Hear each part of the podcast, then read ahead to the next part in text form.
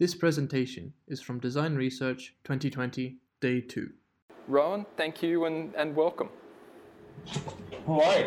Thanks so much, Steve. I just want to say thanks for that really kind intro, and also like thanks for uh, raising the issue of being kind to ourselves and having plans in place because I think it's something that we kind of uh, all don't put in place when we first start research, but it's uh, definitely important and something that you you unfortunately learn through experience. And so if you can shortcut that experience and start doing it early or even from today, it makes just such a, a huge difference to your practice in the sessions that you're in.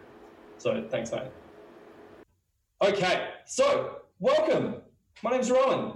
Uh, today, I'm going to talk to you about the Research Participant Survival Guide. Now, this is something that uh, I have been working on, and my partner Renee Carmody has also been working on.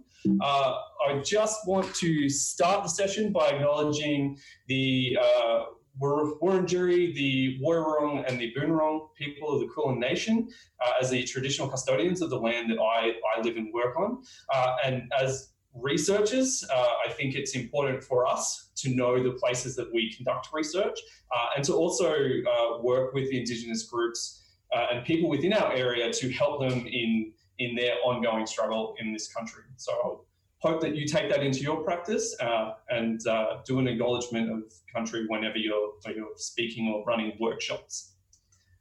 So, the Research Participant Survival Guide. Um, now, this is something that I, have been kicking around for, for a couple of years. Uh, I, I think over over the amount of sessions that you do as a researcher, uh, oftentimes you are like running into what seems like similar people over and over again. Uh, and just naturally, what we tend to do is um, develop our own strategies and our own practice in dealing with those people. And most of the time, we actually just keep that to ourselves.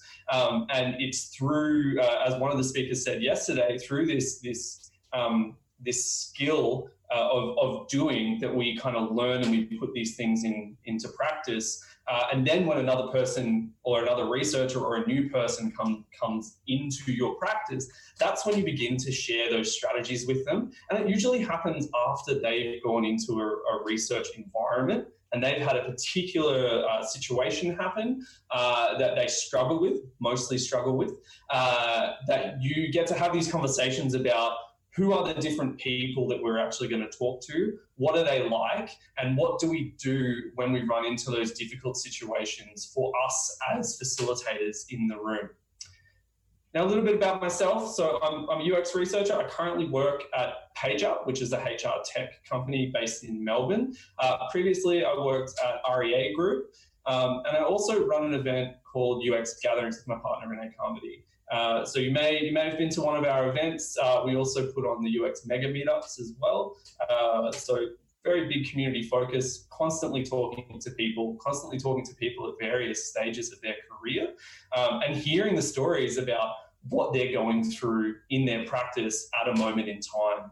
Um, and, and as well as that, I also do a bit of teaching. So I, I work with RMIT Online, I've worked with Academy XI, GA, um, General Assembly, uh, and, and, again, just in constant conversation with people about their design practice, their research practice, and specifically like their interviewing skills. Um, um, what I'm going to talk about today is that uh, with developing your research practice and with developing your interviewing, um, your interviewing style and your facilitation style, uh, the amount of work that goes into before the session and the amount of work that goes into after the session is actually too big for us to talk about in this particular talk. Uh, I think that there are there are definitely strategies and practices that you can put in place to make sure that your interview runs as smoothly as it can. Uh, but as we heard from uh, Alexandra and Karina yesterday, um, if you plan for things to go exactly one way, it will go the absolute opposite way when you're actually in a session. And so, what I'm going to be focusing on today and in the research participant survival guide is what to do during a session. And the way that we're going to do that is we're going to look at what are some of the behaviors that you can spot from a participant that kind of roughly puts them into an archetype of a participant. Um, how are you likely to experience that? Mostly like how I've experienced that or how other people I've spoken to have experienced that session. Uh, and then what are the strategies that you can put in place in the moment to try and still get the most out of the interview? Because as researchers, we, we are very, very um, worried that we need to get every drop of insight out of every single conversation that we have to make sure that our time is the most valuable that we can we can facilitate the rest of the design process or the rest of the organization's learning. Uh, and, and i know that that puts a lot of pressure on us and i've spoken to a lot of people who have this like boulder that they carry on their back that means like every single interview needs to go 100% perfect and i need to get the exact insight out of it every single time i do it uh, which is unachievable, uh, and it's also just not the nature of not the nature of people. We're dealing with people; they're very uh, like they're themselves, and you don't know that until they sit down. Uh, and as Steve was saying before, when you get into a room and when you start a conversation, you don't really know where that conversation is going to go, which is thrilling as a researcher. I find it thrilling as a researcher, uh, but it also kind of leads us to situations that we may not have encountered so we're going to focus on during the interview during this talk. And so it's not just me talking about my experiences. Uh, how I built this talk was I went out, uh, I had all of my experiences. I had a lot of conversations when I worked with uh, Jess Vitez at REA about the type of people that we were running into constantly. Uh, and that started the foundation of what we're going to talk about today. Uh, I also went out and I, I put a survey out. Um, one of the things I love about our community is that we literally cannot get enough of research. That if someone says, Hey, do you want to do some research? Everyone's like, Yes, I want to do some research. And then probably come back and say, Do you want to do some research for me? So I put a survey out there. Uh, I got 35 responses from the survey, kind of detailing some of the experiences and difficulties that they had, that people had in sessions, and some of the strategies that they've developed uh, along the way.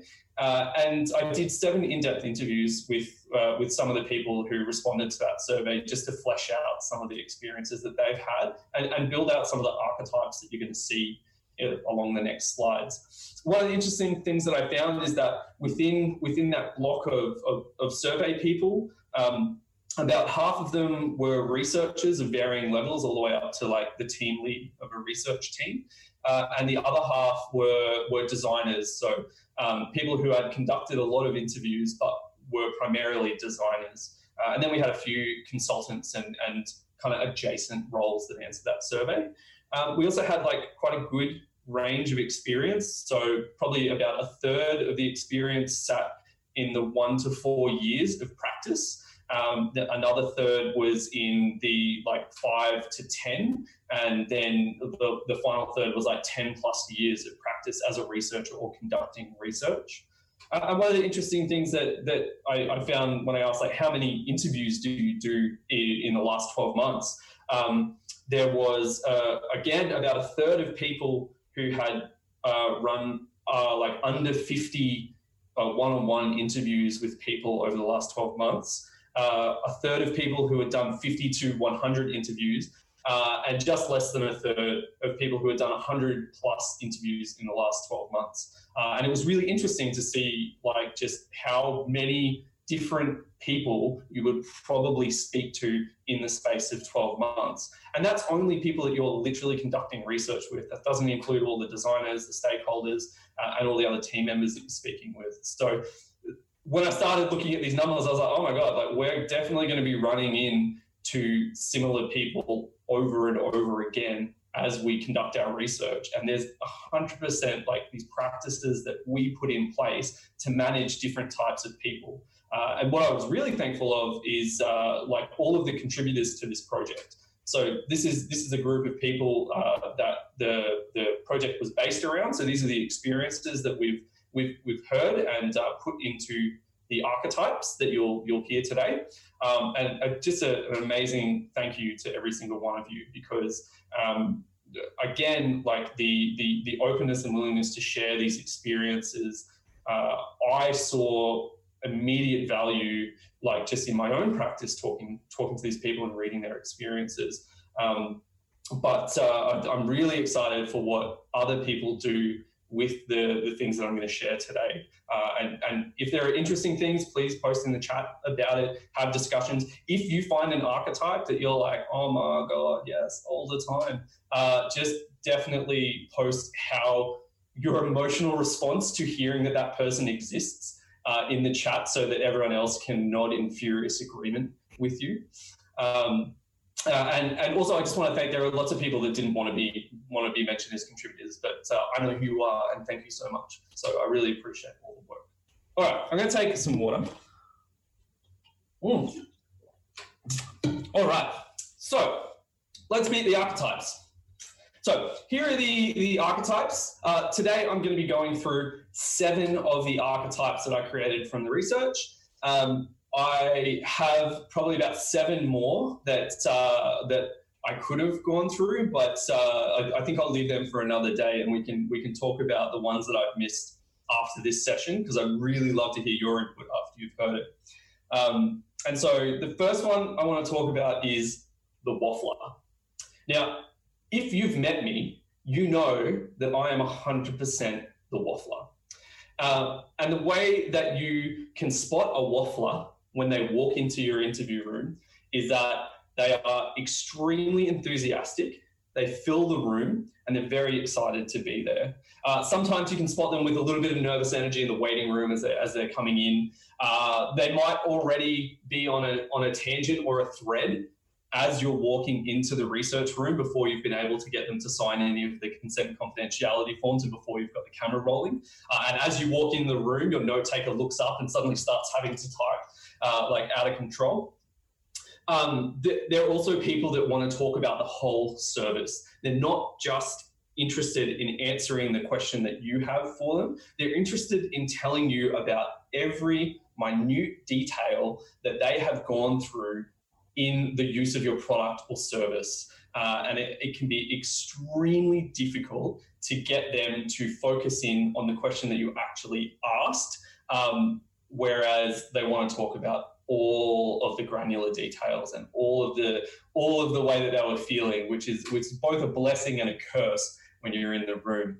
Um, often they'll talk in loops as well. So so a waffler will get on get on a tangent and loop around, uh, and always kind of find a way to get back to what they were talking about beforehand, even when you've tried to move the conversation on. Uh, so you'll you'll hear like repeating patterns of, uh, of, of, content coming from them. Uh, and they'll talk about their, their, their most and least favorite parts of the experience, uh, again, in excruciating detail. Uh, and so, what happens when you have a waffler in a session as a facilitator is that uh, you generally start off super excited because you're like, I finally have a participant that wants to talk to me about everything that I want to talk about. Um, and then as you open the question and they start talking, you start getting engaged and you focus in, and you've got your active listening on. Uh, and there's so many good points, and it'll just be good point, good point, good point, good point. You're like, oh, I'll have to remember these for later. And then suddenly, what, what starts to happen is you begin to be overwhelmed with the amount of information that they're giving to you.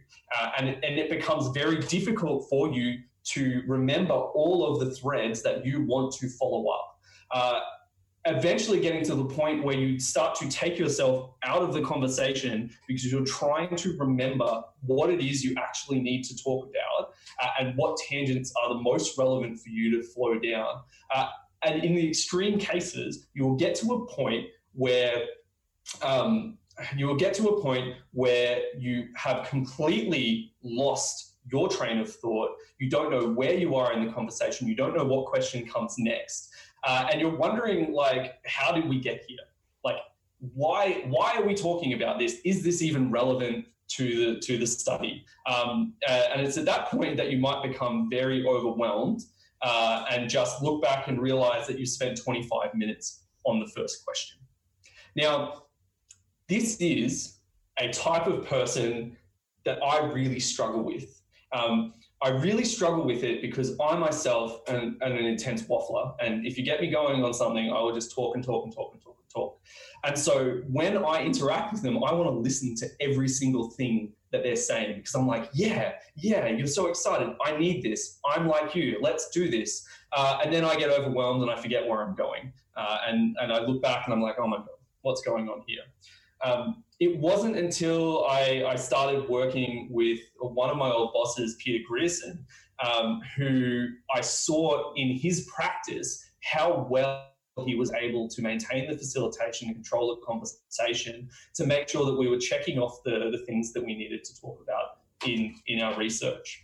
Uh, and, and Peter, like when I interviewed Peter, I was like, I, I've seen you deal with these people. Like, how do you deal with these people? And he's like, it's all about the timing. There's a micro intake of breath when they're on a soliloquy. That's when you take the conversation back. And I remember sitting as a note taker in this session, watching him. I'm like furiously note taking, trying to capture every single word. And then suddenly he was able to insert himself in the conversation in a place that I didn't realize you could insert yourself in a conversation to, to take back that control um, and, and, and summarize what was going on.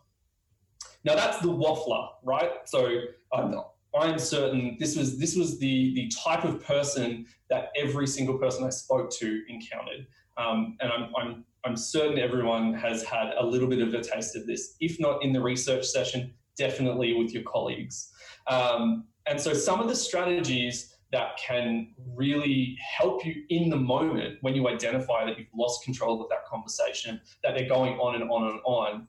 Um, four, like here are four of the key key ones that I think are really really useful. So there's the audible interruption. So when Pete says you wait for that intake of breath in the soliloquy, that's the audio inter- audible interruption. So that's when you go, thank you so much. So they're, they're talking, talking, talking. You're like, oh my god, that was so great. Uh, you got to be quick. You've got to be focused. Uh, and you've got to be you've got to be aware that the conversation has gone past the point that it's become valuable to you um, and and to the session, uh, and you need to you need to look at them for that intake of breath. Now, sometimes that doesn't work. So the audible interruption doesn't work because some people just like talking and they're not looking at you. Uh, so sometimes you use a physical interruption. Uh, and that's where you use a gesture to to draw their attention back to you. And that can be as simple as just like moving your hand up and down like this, uh, or even uh, even like shifting in your space, making a sigh. Uh, I would say that's a physical interruption if you're if you're like sighing and showing to them that it's time to time to wrap up that conversation. Um, and physical gestures are really really um, uh, like a really great way at, at again just breaking the conversation flow and bringing the attention back onto you. Uh, one of the physical interruptions that I really like is, is getting your note taker to take over. So if uh, at a point you're like, I actually have literally no idea where I am, uh, you can just physically turn to your note taker and say, hey, could you just let me know where we are at the moment? Um, or can you just uh, answer answer this question? Or have we caught this question? Like they're all they're all a physical and audible interruption to the session so that you break the conversation.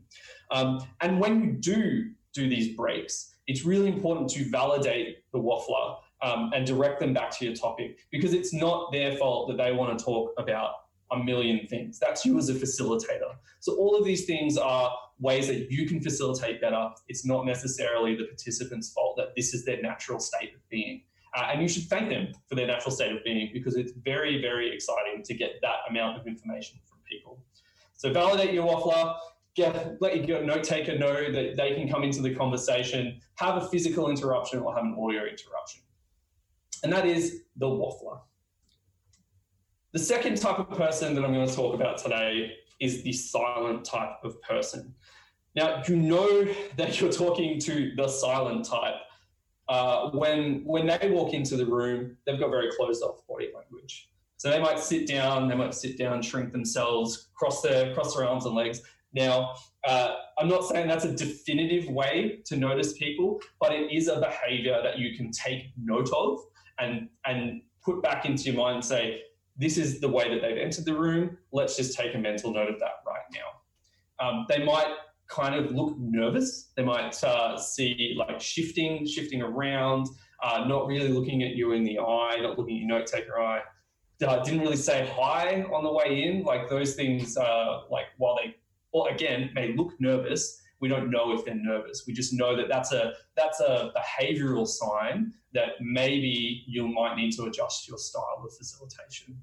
Um, the the biggest way to know that you've got the silent type is that uh, they will give you either instantaneous yes and no responses to all your questions, or they will pause, say, hmm,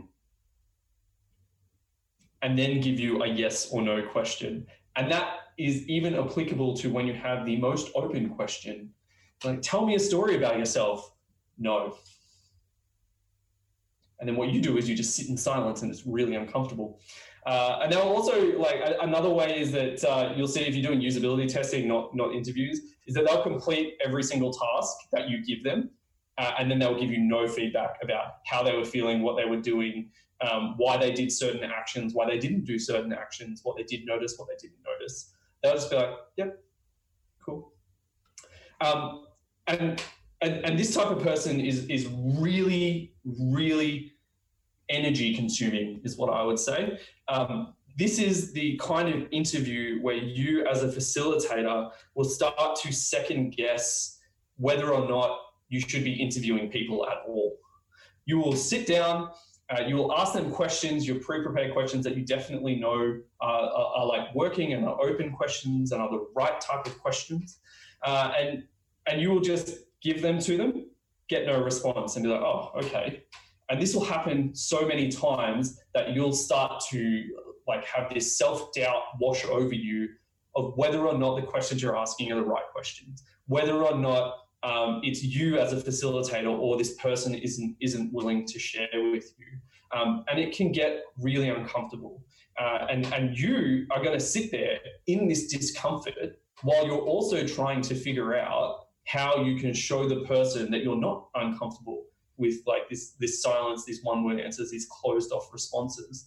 Um, and that is really draining. Like if you've got people that don't answer questions, multiple interviews, you're just like sat of energy uh, when you come out of those sessions. Um, and you also just like feeling uncomfortable sucks. Like you're gonna you're gonna feel uncomfortable, uh, and it's okay. Like, you're gonna feel uncomfortable, and it's okay. Um, and so one of the suggestions that, that Jess says is just to let there be more awkward silence to see if they say something. Uh, and, I, and I think that's a, that's a really good point because they're, they're quiet. So one of, one of the ways that you can interact with them is just be more comfortable with silence. And this is, this is something that in the session, when it's quiet, just try and remain silent. So that's don't don't necessarily interact with them anymore. Just sit and stare at them and smile. Like just sit there and go, maybe just a little bit longer than you would with other participants to see if that encourages them to start sharing more information with you. And so other other ways that you can deal with the silent type is that going off script is probably the like it's it's a great general strategy, but it's really good for people who aren't really responding well to your questions or or the situation or the room that you're in. So it's drop the drop the sheet of paper that you've got your run sheet, and, and then just start trying to connect with them and ask them questions uh, that may or may not be related to the, the product or service that you're interviewing them about. Um, it might be something just a, a, bit more about them, maybe what they did. Uh, if, if someone hasn't really talked it's a really good idea to get them to tell you a story about how they got to the session. I think I like personally I found that as a great way when someone hasn't really wanted to share any information with me, I start to get them to go into a bit more detail about uh, something really innocuous, like how they got to the session today, um, to start prompting them that this is the kind of conversation that we're going to have in the session today. Um, another another way is is change change the dynamic of the interview to go from a, a questions interview to like uh, encouraging them to do a different different medium or a different different type of method. Um, so one of the one of the things that I actually saw uh, Jackie Chang from REA do was um, create a journey map with a start and an end, uh, and then got the participant to just like label where they were within that within that paper um, because they weren't getting the information that they uh, that they expected from from the questions about where are you in your property journey. It, it, that's a really weird question, just in general. Um, but when it's written down, like here is a physical journey just indicate where you are and tell me about what it's like at that stage was enough to prompt people to really like take themselves out of their head or out of the interview and into something else. So I, I really encourage like going off script and trying something that you may not necessarily have tried previously. Um, one of the things that I do, and I, I, it's never encouraged, which is which is they, they always say never ask closed questions. Uh, but in, in my experience with with specific people who just want to respond yes and no, um, I will then take those closed questions to try and establish like a box around the conversation so that I can get so yes, this, no, this, yes, this, no, this, yes, this, no, this, yes, this, no, this, and use that to then say, you said that you didn't do this. Can you tell me a bit more about it?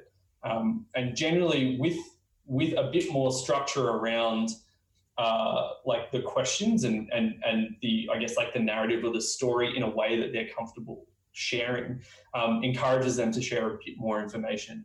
Um, it still uh, at points can feel like like you are dragging it from them as they kick and scream, saying, "No, I don't want to participate." Um, uh, but I think that's all part of it. Like that, I, I, think it's absolutely fine to feel like that, um, but it's not necessarily their fault. And it's you as a facilitator who should be able to adapt in that situation.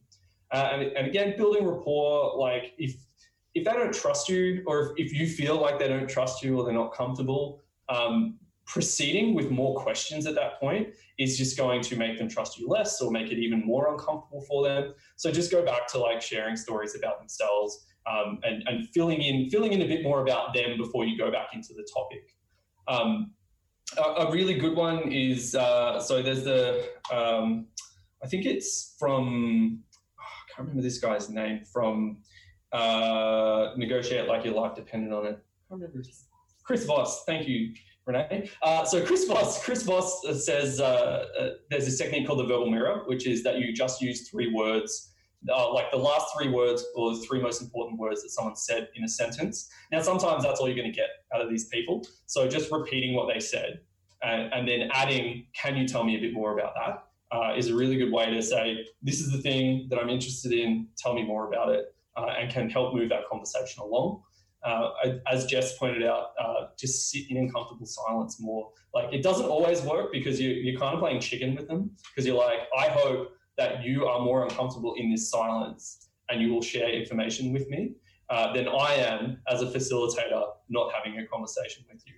Um, that's particularly hard if you've got a note taker that does not like silence as well. Um, if you are working with your like PMs uh, who are like uh, their personality is I need things and I need it now. Uh, sitting in silence, they can do audible sighs and and physical behavior that indicates the person that they're wasting their time. So sometimes it doesn't always work, but uh, it, it is something that can encourage them to speak. Um, and again, invite your note taker to ask questions. They're like a real safe out, right? Like you just, they're there. Just use them as a prop in the facilitation. Um, uh, for whatever means. Sometimes it's just when you need a break and you're like, I, I, literally cannot think of anything to say, and you just pass it over there and you're like, here you go. And that's the silent type. So the next archetype we're going to talk about is the misunderstander. Now, you will spot the misunderstander in a session uh, when they don't actually answer the question that you have asked they're still answering a question, uh, but it is definitely not the one that you had asked them. Um, and it seems like that they may not grasp the context. So they may be using words that fit within the question that you've asked, but the context of how they're telling you this story is, is very far outside of the question that you have actually asked them. Um, and this is this is something that becomes apparent uh, probably a few questions in. Um, so you may not be able to pick that someone is misunderstanding the questions that you're asking until you've asked a few questions uh, and where you are in the conversation is very different from where they are. I, I, think Ben had that great example about the, the Xerox the Xerox AI, the, that the, the user and the AI and the machine were having two completely different conversations, and then at some point they realized when it was too late to correct Uh, and that's a really great analogy for kind of how it feels in an interview when you're going one way, they're going one way, and it's only after a few questions you realize that they are not anywhere where you are or need them to be. Um, sometimes this happens, like this happens a lot if you're talking to people who have uh, like English as another language. Uh, it's not their first first language, specifically in Australia, because that's the only context that I've, I've interviewed people. Um, but the the difference in in how they're interpreting your questions and how they're interpreting your language um, is, is, coming back uh, a little bit disjointed or a little bit left left of where you wanted it to be. Um, the, and, and you'll find this repeating, uh, like not being able to focus on the actual question that you've asked them and, and going off on, on a tangent that's unrelated um, or, or not even, not even, um, uh, not even addressing the question that, that you've asked. Um, one of one of the things that you also um, might notice is that they agree with everything that you say. So you'll pose a question and they'll say yes, because their natural instinct is like, I'm here, I want to make sure that your session goes well because you're paying me to be here. So when you say something, I'm going to agree with you. Uh, and and if, if you're not aware that this is what they're doing, you'll get to this point where you've got this dissonance between what they're saying and what you're asking, and that it conflicts with another question that you've asked. Um, so a really easy way to go go about that is to go over the screener questions again, and, and you get the like this is a yes, this is a no, this is a yes, this is a no, um, uh, and then then expanding on it, uh, like rather rather than wait until uh, you get three quarters of the way through the session and you've just realised that oh my god they don't actually have anything anything anything that I've asked is not is not correct. Um, sometimes people are a bit more um, obvious in in the way that they show you that they've misunderstood the question by presenting like a blank expression or a scrunched up face. Like this is a really confusing question. I don't know why you've asked this of me, uh, which is a little bit easier to understand. Uh, but as as I've learned, like some people just have like a resting like a judgment face. So like they might just their thinking face might just be like this this expression that's coming coming at you. Uh, so it can be easy to misinterpret. Uh, and, and what I would suggest is that when you're spotting these people, it's about like collectively looking at all of the signs and then judging whether or not you think you've got someone who fits into this category. Um, and, and, and, lastly, like they misinterpret the, the words that you use. Um, and so you get to this point, like in the interview, where like you'll realize that you're not talking about the same thing and, and there's a couple ways that you may respond in this situation. Sometimes you yourself might be confused about like, how did I get here? Um, uh, and question whether or not the questions you're asking were the right questions, whether they were really confusing, uh, whether or not they um, they were actually tailored to the audience that you wanted to hear from. Um, you might get defensive you you might start getting frustrated because you're seeing like this dissonance between the answers and think uh, I can't believe that someone has come into this room and is not giving me the answers that I need. I can't believe that these two things are different. Um, so you might be defensive, you might be angry, you might be frustrated. Um, you might, uh, you might like if it's really bad, you might get defeated. You might just let a big sigh out and go, "Well, this has been a complete waste of my time." Um, and so there are a lot of a lot of ways that you might react in this situation. Uh, and and with everything, uh, I, I think you've probably been in this this comp, like in this situation with a lot of people in your life, uh, and it, and it's about like pausing and readjusting it, and again knowing that the, the, this person hasn't come in here to trick you. Uh, it, they are a human being, you are a human being trying to communicate, and there is some broken part of the communication process where you're not getting each other. Um, and that's why it's really important for you to like choose kindness in that situation to always think uh, like with this person, like un- unless it's very I'll go on that later. But choose kindness. Choose kindness in your approach to to reevaluating your questions. Um, and, and, as Amir says here, like the the best thing to do is actually to put your research goals on hold and try and readjust to the mental model of the participant and start again. So this is uh, like a really good practice in, in, in being mindful in your facilitation practice so that when you identify that you've got someone who has misinterpreted things and that they don't share the same model as the previous people that you have interviewed, uh, you need to take a pause. You need to take a pause, you need to reassess, and, and you need to go back and, and go, how can I um, interact with this person in a way that is, is far more helpful to them and far more helpful to me? And so uh, some of some of the techniques that uh, I've spoken to people that they do is that you slow down your speech. So, so I am very guilty of this. I speak extremely fast, and anyone with any uh, like extra cognitive load in their life, be it from trying to interpret English, from uh, not having a, a, a, crap morning uh, on the bus ride in, uh, can struggle with the speed at which you you are posing the questions. So just take a pause, take a breath, and slow down your speech. Uh, one of the things I do is smooth out my Australian accent. Uh, so sometimes I can get really ocker. Um, and I'm from Queensland, so sometimes uh, I can sound like I'm from Queensland, which uh, being in Melbourne apparently is the thing.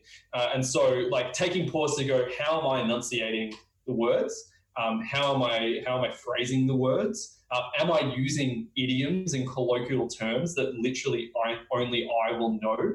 Which again is something that I do and have to be mindful of in my own practice. But it's something that we all have to be mindful of around the um, the context of the conversations that we're having.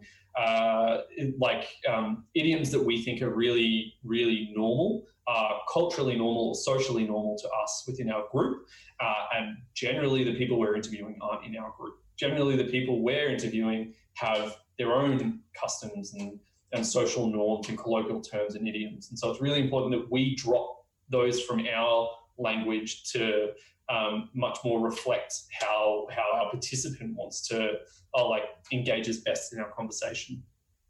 Um, and you have to be prepared to rephrase your questions again and again and again and again.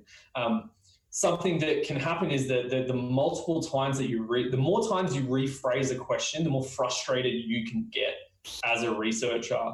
Um, and, and, that frustration comes comes from uh, like can come from a, a, number of places. One of them being the frustration that you yourself cannot communicate with another person.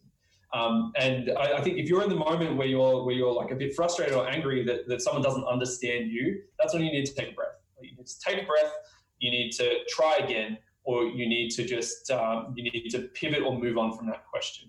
But you're going to have to rephrase things, and you're going to have to rephrase it multiple times. So maybe like as, as a practice, like go go to people and just um, ha, like get them to explain the same concepts to you in three different ways, and then you swap with each other, and then you have to explain a concept to them in three different ways and three different levels to get used to just constantly rephrasing how you're asking these questions.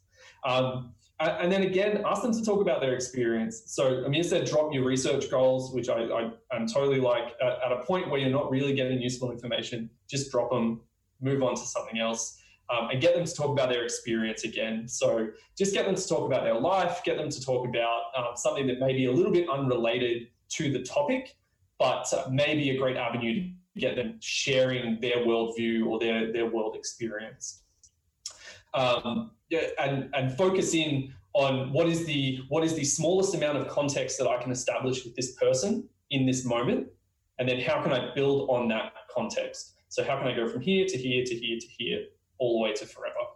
Uh, be prepared for a second interview. This is something that I don't think many of us really um, take into consideration. That if if this is a person that you want to speak to and they fit your your demographics, and you don't know their mental model that's completely different from where when you walked into the room what you thought, um, have a second interview with them. It's just it's just as easy as that. Uh, uh once again, you can go over your screen any questions as well. All right, so archetype four, the misrecruit. Now, the misrecruit is uh, very easy to spot. Uh, so their answers are completely different from the screening questions that you actually asked. Um, they struggle to understand your questions differently from the misunderstander, they struggle to understand your questions because they don't seem to know what you're talking about, um, but not just in context. They may not even know the service that you're actually using. Um, they may appear to be evasive. So when you're asking them questions, they're like dodging and weaving, weaving away. Um, uh, they use industry jargon. So like they like people who use usability usability studies or um, uh, the language that we use when we're when we're testing people is pretty pretty good at identifying that they've been through something similar previously, um, and they may have a higher level of knowledge about what we're doing as as a practice than using the actual service. Uh, and they change the topic. So so misrecruits will often try and pivot away and, and change the topic. And so you might be sitting there going, like, I'm a 37 year old, like, I recruited for a 37 year old working parent who uses our service once a week. Uh, but in reality, you got a market researcher who got past your screener. I, I think this is this is super common and it happens like everywhere. Now there are a couple a couple ways that you can go about this. So Anna Anna was saying that you can pivot your focus if you think uh, if you recruited for a regular user but they're not a regular user, you can change some of your questions to start reflecting that. Uh, and I think that's a really good uh, a good point about adapting in the situation to the person that's in front of you. Um, so one of the strategies I would suggest using is is going through the screener questions again and just establishing whether or not whether or not they actually fit those boundaries, and then get them to expand on those those questions so that you get a bit more of an idea about each um, each each response. Um, you know, you have to do an assessment of is this person, if they're not quite what I wanted, still going to give me relevant information. Now, where researchers have a lot of access to different parts of the business. And so we generally know, well, in my experience, we generally know that there are other studies going on or there are other, other pieces of work coming up that someone might be relevant for. Um, so just assessing whether this person doesn't fit this study, but they definitely fit one that I'm going to need to do in a month's time. Uh, I would just change the interview to be an open interview about that that topic that's coming up. Um, it can be really really handy. I, I, I do that quite a lot because we get um, we get misrecruits. Uh, we get misrecruits about where they use our software. So we just interview them about the other part of the software that they use in their specific context. Uh, and so you just interview about them something else. And if they're, if they're really egregious, you just end the interview. Uh, so in one of in one of my interviews about this topic, um, uh, someone told me that they had just finished an interview. They walked the participant out into the reception area, um, said goodbye, went away and did something came back 10 minutes later and saw the same person walk in to another user testing session. And what they did is they were like, that, that's super weird. Maybe they've like forgotten how to leave the building. Uh, so we went, checked, checked the log. Um, and this person had signed in under two separate names with two separate mobile phone numbers. Uh, and so he was like, not on my watch, and just walked into the room and said, Cool, we're ending this session. Thank you so much. Walked the person out uh, and then contacted the, the research place and said this person lied on the screener. So feel free to end the session if it's not working. It doesn't need to be as dramatic as kicking the door down and like dragging the participant out and throwing them on the street and say, you've ruined half an hour of my work. Uh, but it can just be like, this isn't working out. Thanks so much. Really appreciate it. Off you go. Um, that's another thing that we don't do enough as researchers. We don't just end sessions when we're like, this isn't, this isn't fine. Now, the next person I'm going to talk about is the not okay person, uh, and there's a, a, content warning on this. I'm going to briefly mention some like inappropriate behavior that, that happens in sessions, uh, and you can spot like some of the ways that you can spot the, the not okay person is that you may have a sense that they're affected by drugs or alcohol. So sometimes they smell, sometimes they're, they're acting just really strange. Um, uh, they can use inappropriate language. So I'm talking about uh, like people who are being racist, sexist, homophobic, transphobic, um, like things that are like denigrating other people. Like that language isn't okay.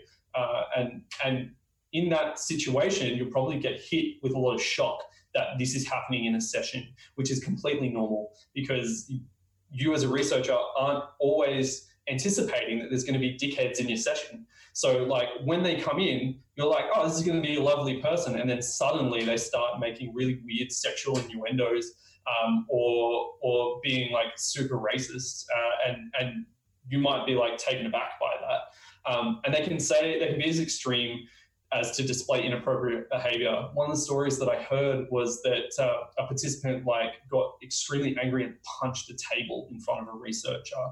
Um, and, and what I say is that, like, in a research session, prioritize the safety of yourself, prioritize the safety of your team, and then prioritize the safety of your participant in that order. you as a researcher do not have to put up with that bullshit. Um, and, and I really encourage you to, to know that it is okay that you can end a session whenever you want, that you don't have to listen to like like behavior or language from people that is just completely inappropriate and irrelevant to your session. Um, and that you can end that session, you can walk out and you can prioritize yourself. As Steve was saying before, it can be really difficult to know that we need to prioritize ourselves, um, but I highly recommend you do that. Uh, so close the session. Again, just close the session. It's not worth it. Um, if you can continue the session, you tell them that it's not okay. It's like that behavior is not okay. Um, I'm happy to continue the session, but we can't have any of that um, happening. Um, and, and the only thing I'll say to like employers and team leaders is tell your team that they must prioritize their safety and mean it. So back them up. If someone if someone's like someone was really shit and I had to kick them out, you're like, fuck yeah, that's awesome. Like I'm fully with you. There will be zero repercussions, and we're going to get that person banned forever from all market research, which I have done. So uh, do that. I'm going to speed through, run out of time. Uh, so archetype six is the people pleaser. So they're people that will probably like put themselves down, ask for continued val- validation throughout the session, give answers they think that you want to hear, um, uh, change their answers based on how you react to them, or give like really neutral actions. And they're probably sitting in that uh, that phase where like they're not trying to say how they feel; they're trying to figure out if they're giving you the right answer. Um, so Sarah says you have to tell them you have a perspective that no one else has and get particular about what that perspective is and why you're interested in it. So it, it helps validate them uh, and it helps validate them and reconfirm that like there are no no wrong answers. Uh, and you know you can be lighthearted and casual and you can make it so it's not a researchy setting. It's like a much more conversational setting. Um, and when you're changing topics on a people pleaser, you have to be really gentle. You have to tell them that the, the information that they're giving you is excellent and that you really appreciate it um, and that you want to move on to another topic. Uh, and the last set, last archetype that I'll talk about is the know-it-all. So these are people in the session that may feel uh, like they're coming across defensive or giving you abrupt answers. They don't really look engaged. Uh, they speak as if everything is a fact. Um, they don't want to speak about their journey. They don't know why you would be asking about their experience because you're giving them the facts right there. Um, and they constantly suggest features because they, they, just want to focus on the feature and give you the, the feature that they want. Um, and the key thing is that, uh, like, there are, I guess, like two types of, of know-it-alls. Uh, there are the kind of know-it-alls that think they're better than you, and there are the know-it-alls that just want to be really helpful and they're like, these are these are the facts. Um, and knowing which one you're coming up against is really important because there are different strategies for them. Um, Joe has a really great, great way of dealing with people who just have a lot of opinions, is to just give them the physical question sheet and say, of these questions, which one's the most important? Uh, and, and what you do in that situation is that you, you stop trying to control them and you give the control of the conversation back over to them and they get to tell you what the most important thing is. And generally, that changes the dynamic enough that they'll want to continue asking, like continue participating in the conversation with you. Um, also, just agree with what they say. Like, don't don't try and say like you're not smart. Sometimes you're like, sometimes you want to go, oh, that's not that's not right. But really, you just got to be like, oh my god, I didn't know that. I'm such a novice. I don't understand these concepts. You're so smart. Um, and and play it like uh, like giving them that feedback can usually make them go, cool, I am smart. Let me tell you some more things.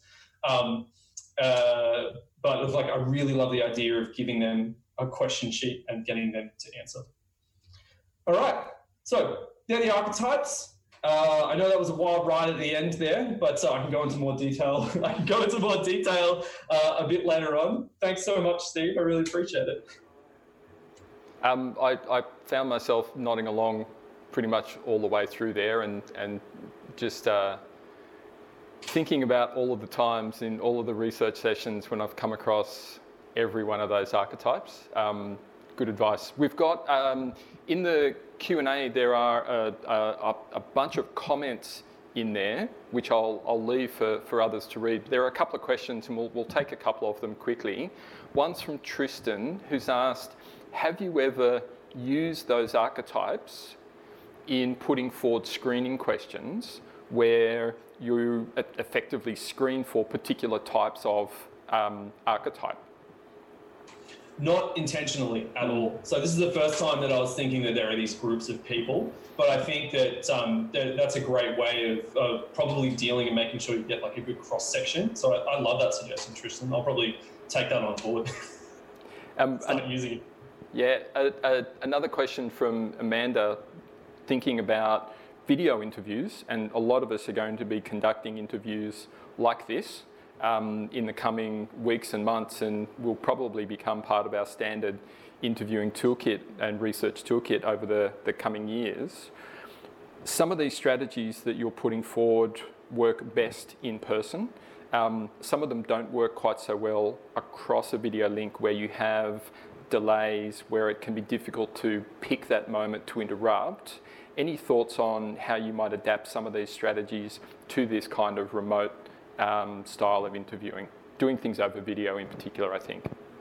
Yeah, absolutely. I think sometimes the delay works really well because you can you can just start talking and then that'll like the physical interruption uh, or the audible interruption works really well over video because you can just start talking and then it cuts them off and then there's like this awkward bit where you're, you're trying to re-establish the conversation. Yep. So, so I, I, would say like like some of these strategies you can pick up and use use in in sessions, uh, like in video sessions. Uh, and again, I think this is a like uh, all of our experience has been pretty much in person, and most people's experience has been in person. So it's yeah, it's how can we adapt these these strategies to the new situation.